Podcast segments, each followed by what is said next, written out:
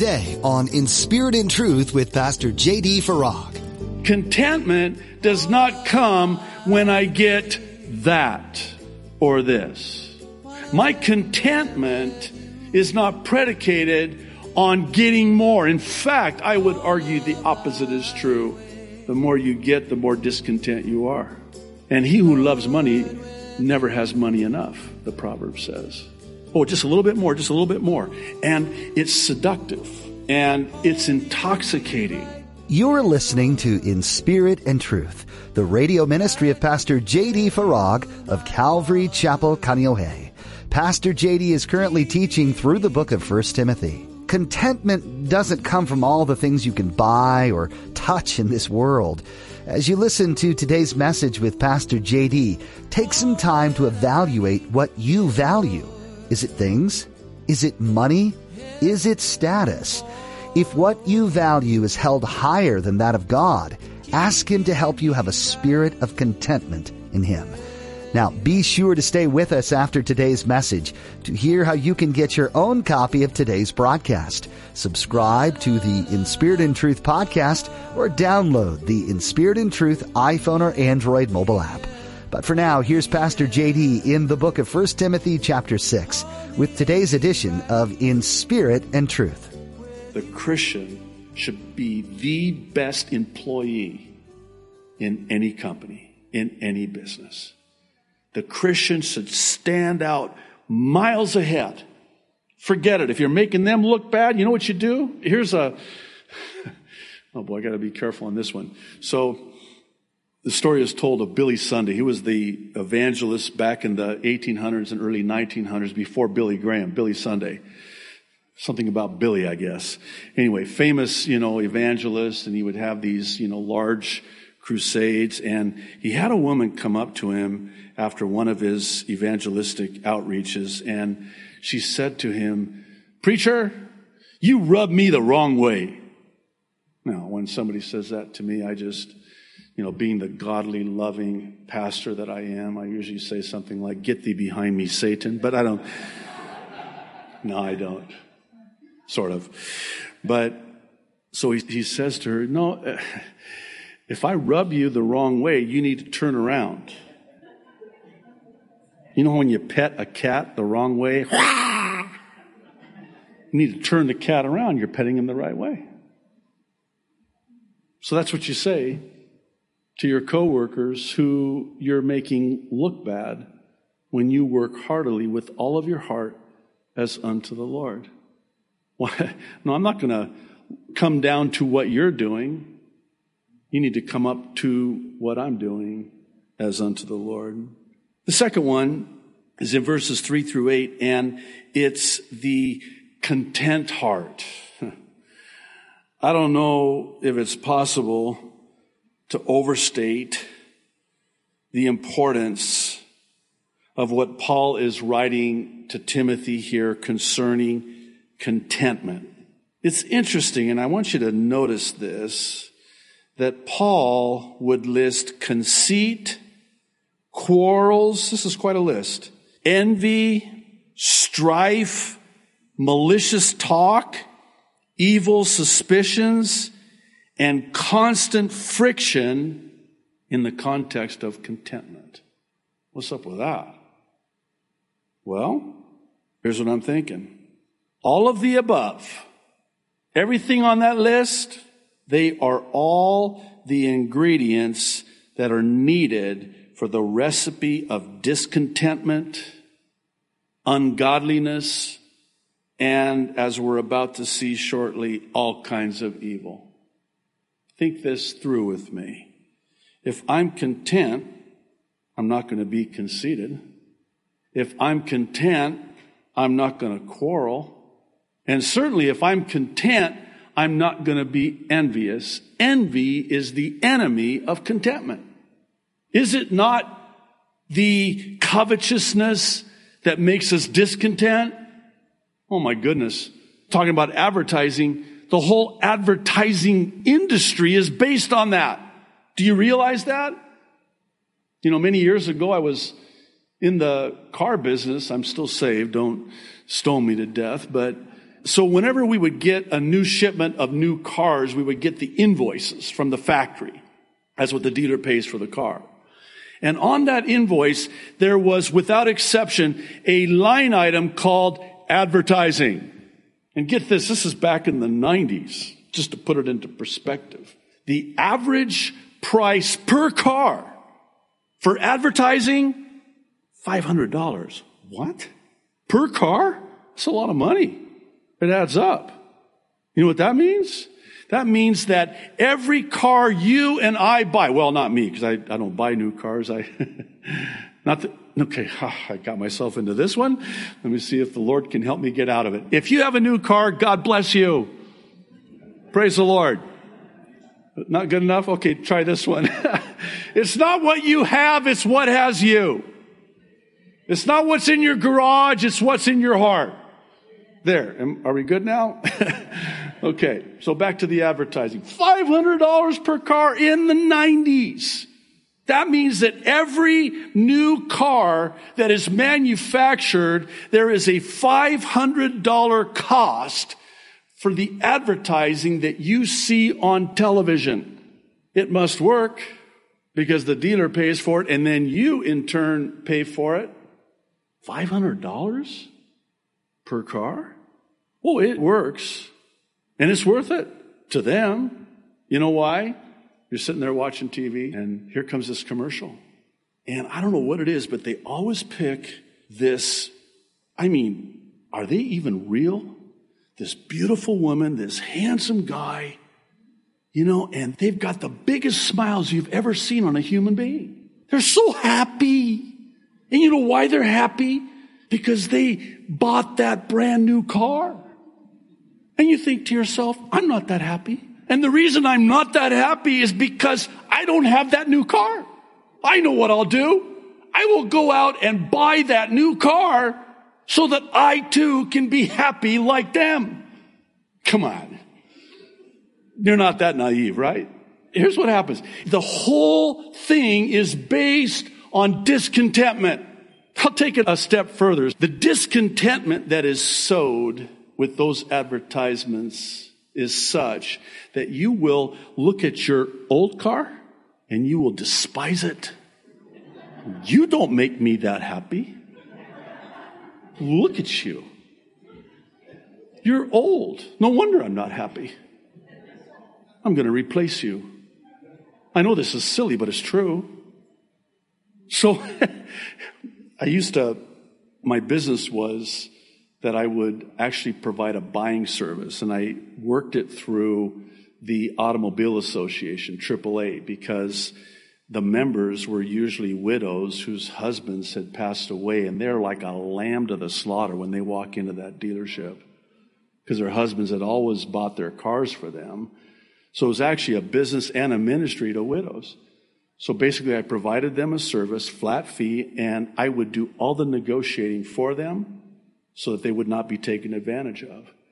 And so I taught these, I had no intention of going this far, but maybe I need to. So I taught these seminars at the local automobile club, and it was titled How Not to Buy a Car. And I had somebody ask me one time, How much money have you saved someone with this service?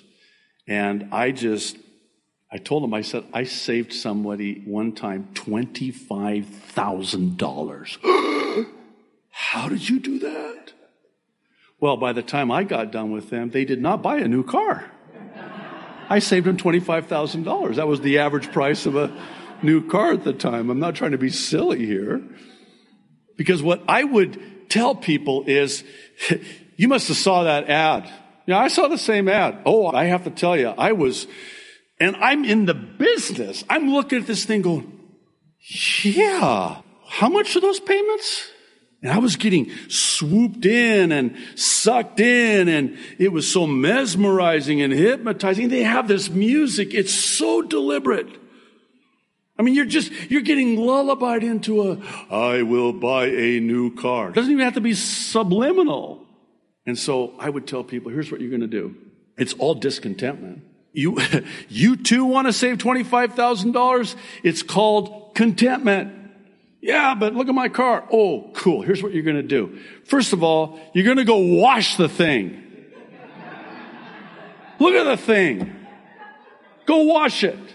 Buy some new floor mats. It stinks. No wonder. And, you know, maybe get an accessory for it.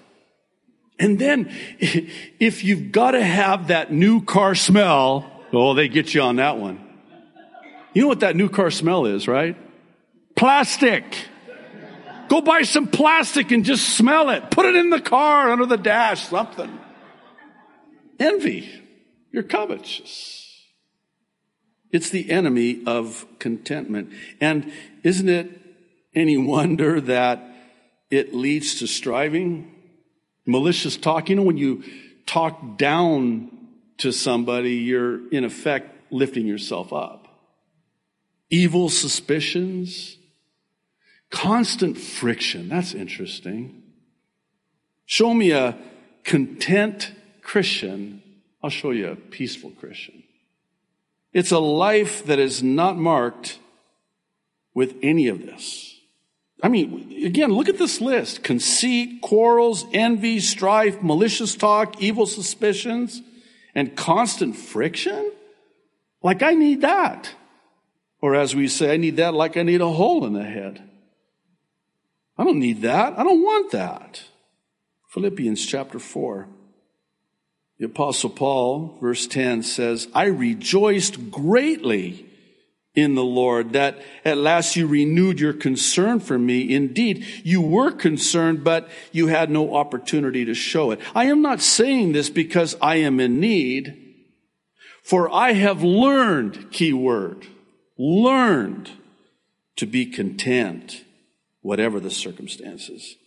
I know what it is to be in need and I know what it is to have plenty. I have learned the secret of being content in any and every situation, whether well fed or hungry, whether living in plenty or in want. And then the most famous verse, well known, I can do all things through Christ who strengthens me. In other words, I learned contentment wasn't easy, took time. But for Paul to say that he had learned it presupposes that he was teachable, that he would learn it. You know, some of us, as we say, never learn. You'll never learn. I know. I don't know what it is about me. Thick head, stubborn, stiff necked. You know who you are. Thick headed. I never learn. Well, this is one thing that every single one of us would do well to learn the secret of contentment. This last one I want us to spend the remainder of our time on in verses 9 and 10. I think you'll see why here in a moment. It's that of the undivided heart. Verse 10 is one of the most, if not the most misquoted verses in all of the Bible. You oftentimes hear it quoted like this. Money is the root of all evil. Yeah, bad money. No, it doesn't say that. Money is neutral. It's amoral. You can use money to do something immoral or you can use money to do something moral. It's not the money, it's what you do with the money. Okay? So if money is not the root of all evil, what is the root of all kinds of evil, as Paul says it? It's the love of money. You love it. It doesn't love you back, by the way, but you love it, and that's the problem. And here's the thing I know this is deeply profound, but verse 9 comes before verse 10. Told you it was deeply profound. Verse 9 has the why behind the what as it relates to the love of money. Notice Paul says that it starts with the temptation and it's a trap. It's this trap of wanting to get rich. Right there you have a problem because it, it presupposes it has at its core this belief, this notion that if I had that, then I'll be content and happy. And you can fill in the blanks. See, contentment does not come when I get that or this. My contentment is not predicated on getting more. In fact, I would argue the opposite is true. The more you get, the more discontent you are. And he who loves money never has money enough, the proverb says. Oh, just a little bit more, just a little bit more. And it's seductive and it's intoxicating. The pursuit of money because of the love of money. It's a temptation and it's a trap. This wanting to get rich. And here's what happens. It plunges people into foolish desires, ruin, and destruction. Why? This is one of those places where I think it is very important to ask the why question. Okay, Lord, when you're reading scripture, there's oftentimes that time when you need to say, okay, why, Lord, did this passage rise to the level of being included in the pages of Holy Writ? It's here for a reason. I know that all scripture is God breathed and it's given for a reason. Sometimes it's for instruction. Sometimes it's for rebuke. I don't like that part. You know, we talk about searching the scriptures. Well, when you search the scriptures, the scriptures search you too. You think about it like that? You get into the word, the word gets into you. You know, we uh, study the scriptures, but the truth of the matter is the scriptures are studying us. And God, through His Word, will put His finger on that place in our hearts because He sees the heart. He knows the heart. We don't. We only look at the outward appearance. He knows what's in our heart. And He knows when we have a divided heart. A divided heart is roommates with a double mind, being double minded. And I'll explain that more in a moment. But see, this is the problem because here's money over here, getting rich over here, and then here's the Lord over here. And it's a constant struggle between the two. And I love the proverb that says basically this. This is a, a, paraphrase. What you pursue will pursue you. By the way, Lord willing, next week, the apostle Paul is going to continue as he writes to Timothy and say, flee this, but pursue this instead. I love that. You'll find that oftentimes in God's word where God will say, flee this, pursue this instead. Because what happens is what you pursue will pursue you. You start this pursuit, this insatiable pursuit and quest to get rich. it's not long before what you pursue is fast pursuing you. And that's where the trap comes in. Matthew chapter 6, beginning in verse 19. This is to me, well, of course, it's the well known and famous Sermon on the Mount. One has humorously referred to it as the Sermon on the Amount, because it's dealing with this matter of earthly mammon, money, possessions. Kind of interesting, actually. All the way through to the end of chapter 6, Jesus is actually providing the cure for worry. Are you a worrier? I've confessed very openly that I'm a recovering worryaholic. I have a PhD in worry, by the way. I'll have you know. I mean, I got really good at it. God's doing a profound work in my life. I'm so grateful by the grace of God. He's delivered me from my worry, my anxiety, but man, I could worry right up there with the best of them. And I got so good at it that when I would run out of things to worry about in my own life, I'd ask you if there's something I could worry about for you. I mean, I was really good at it. 1995, since I'm waxing nostalgic, when I was, you know, in the business world, I was closing out at the end of the year my books.